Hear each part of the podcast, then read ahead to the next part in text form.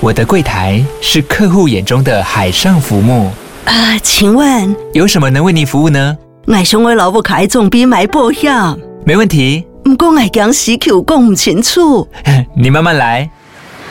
办您靠岸，台银人寿一直都在，以安心、可靠、诚信、稳健为本，尊重多元，关怀弱势。因为台银人寿，我不再漂流。以上广告由台银人寿提供。大家好，我是美貌与才华都没有，只懂星座的小鱼，很开心在二零二三年，我们 still 始终如一在 Podcast 上面跟大家相见啦。呃，持续跨进二零二三年，有没有觉得已经摆脱前两年感受到一种比较压迫，然后比较局限，好像有点手脚拳脚伸展不开来的感觉？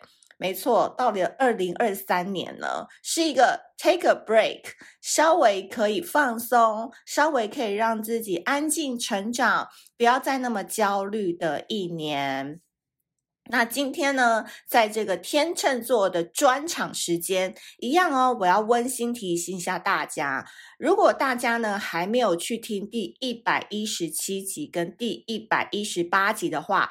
记得在听这集之前，先去把那两集听起来。为什么呢？因为一百一十七集讲的是星座总论木星好运篇，一百一十八集讲的是土星练功篇。那你们 follow 小鱼星座，大概就知道小鱼讲星座不会很难，我们只要记到一些大重点、大日子就好了。其他的细节或是接下来的二零二三年每一天的事情，我都是主张。遇到再说，因为有时候计划赶不上变化嘛。但我们只要掌握一个大方向的潮流，我相信你在听星座的时候也就不会觉得那么难，对吧？你只要知道什么时间点做一些什么事情，顺势而为就好。所以一百一十七集到一百一十八集这两集先去听起来，好不？它不会很长啦，才十二十三分钟而已。好，你在洗澡啊，或者是你在上厕所的时候、化妆的时候听完就 OK 了。好的，今天这一集要到我们太阳上升落到天秤座这一集啦。嗯，我直接在标题上面就跟大家说，这是天秤座打开双腿放松之年。我相信呢，有在 follow 小鱼星座的人都知道，我一直不觉得天秤座很像外面所说的好相处，人缘好。呃，公关人，然后什么漂亮是一定的啦，然后但是就是你们跟天秤座相处，或者是常常看小鱼星座文章、podcast 的人就知道，没有哦，他们做事很严格，而且一板一眼的，甚至有时候在他们要认真的时候，是会给人一种生人勿近的氛围。然后其实如果他是你的老板，或是他是你的指导教授，甚至你有一个天秤座的母亲，你大概就知道。多可怕了吧！在这时候呢，还是说天秤座真的要是叽歪起来哦，要是真的 detail 起来，是比处女座还可怕的。所以大家年前应该在谈转职了吧？对吧？先去调查一下你未来主管是不是天秤座，再决定要不要进这家公司。那为什么我会这样说呢？因为其实天秤座真的就是一个蛮会逼死自己的人呢。嗯，他们在达成他们想要目标的时候，他们会有选择困难症。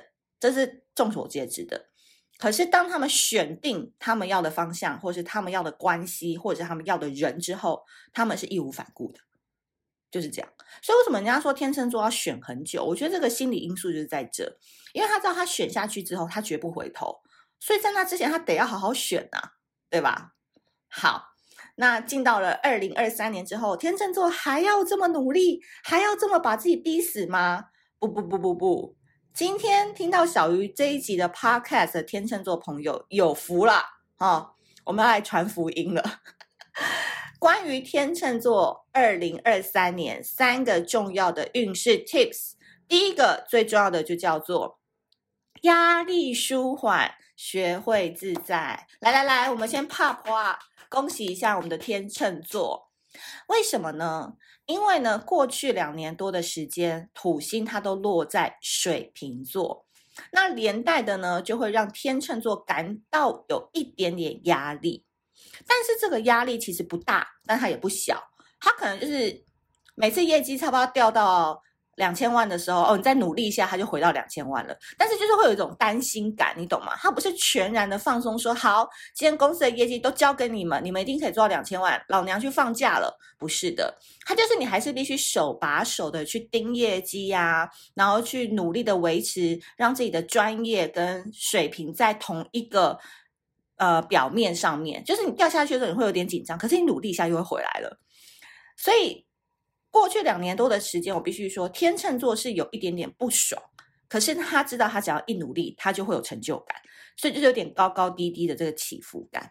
所以呢，这股压力并没有击退你们哦，反而让天秤座学会了怎么跟叽歪人相处啊，怎么去面对爱听好话的老板啊，怎么用假面笑容去应对很多一切啊，等等，就是有一点点险中求贵的概念。而且是关关难过关关过。很有趣的事情是，天秤座他过去两年他真的超努力的，所以他也得到他应有的待遇。总之，我觉得去年可能天秤座在放假的人真的很少。我觉得可能很多天秤座真的就过去两年一直都在埋首于工作，因为他不敢掉以轻心，他真的也不敢放下一切，就说哦，我就是要去干嘛干嘛了。他不敢，他可能就是度假个三天最多，他就回来了。对，这也是人家为什么可以得到应有的待遇，跟他受到应该有的奖赏，因为他就是这么兢兢业业在面对他的人生跟工作。我觉得这段天秤座一定要给我录起来，哈，限动给我重复发，因为这个真的是其其他十二星座，呃，其他十一个星座非常需要佩服你们的部分。嗯，然而好消息来了呢。土星呢，在三月八号进入到双鱼座之后，来这边以小聊的日记要帮我登记上去哦。三月八号进入双鱼之后，这股压力就会慢慢解除了，而天秤座也终于可以松口气，你们就可以飞去泰国啊，哈，飞去马尔地夫啊，在沙滩翘着二郎腿喝饮料，自自在在的做自己了。所以，二零二三年前面几个月还是有一点点辛苦，后面你们就会慢慢的开始感到放松喽。所以在这边就要先恭喜所有的天秤座啦。OK，那接下来就是你们最关心的桃花人缘，对吧？好，那这边就说啦，桃花大军已抵达，天秤座魅力四射。来，这边有一个重要的日子，麻烦你们一定要记到我们的以小聊日历哦，好不好？十一月九号到十二月四号，再听一次哦。十一月九号到十二月四号，金星会进入天秤座。那金星身为天秤的，你知道守护星、本命星，这股魅力真的是来势汹汹。不但呢是让天秤座开始爱美变漂亮，本来你们就很爱美爱漂亮嘛。但最好的一件事情是，你们终于恋爱了，恋爱脑了。嗯，很重要，恋爱脑。你们准备纵身跃入爱河，谈场甜滋滋的恋爱了。嗯，因为你看哦，你的金星进天秤是比较年底的时候嘛。所以你可能二零二三年上半年你还在 dating，你还在选择，你还在忙于又忙又美的工作当中，诶，到十一月也该收割了吧？你的三个对象、五个对象，你总该选一个纵身跃入爱河了吧？不要错失这将近一个月的机会哦，因为你会选对的，你会选最棒的，你会选过去两三年没有给你的那种感觉的那个人。我都替你激动了起来呢。这段期间呢，请天秤座好好把握社交机会，贵人跟桃花都在你的团体当中，所以记得把桃花日期写在我们的日历当中，不要错过这个好时机。十一月九号到十二月四号啊、我真的一股那种讲到这个时候，真的有一种感应哎，就是真的很替天秤座很开心，因为大家都知道我有很多天秤座的好朋友嘛，他们就是你知道。一直在认真，不知道在干嘛。然后谈恋爱的时候就又很神秘。那我希望他们二零二三年的时候，真的就是可以好好大大方方、正正当当的谈一场恋爱。最后呢，就是在每一集的 podcast 当中，我们的 tips 最后都是一个稍微提醒你，然后让你的二零二三年可以过得比较顺利的一个小小的呃配方，就叫做适度发泄有益健康。我觉得其他的星座啊，我都会提醒他们要留意他们的脾气啊，避免纷争口角。但是我在二零二三年，我反而真心的建议天秤座要勇于做自己，因为其实你们并不是没有脾气哦，而是懒得发，所以反而造成自己心里有病。所以建议天秤座在二零二三年不要因为团体的和谐而压抑自己，今年可以稍微任性一点。只要你尺度拿捏得宜，我相信大家都会原谅你的。好的，以上就是选了三个天秤座在二零二三年的重要运势，在这边再帮大家 summary 一下哦。第一件事情就叫做压力舒缓，学会自在。三月八号之后，你的压力会解除了，这时候要订机票出国啊，可以稍微放下一些责任压力的人，都可以在这个之后开始进行。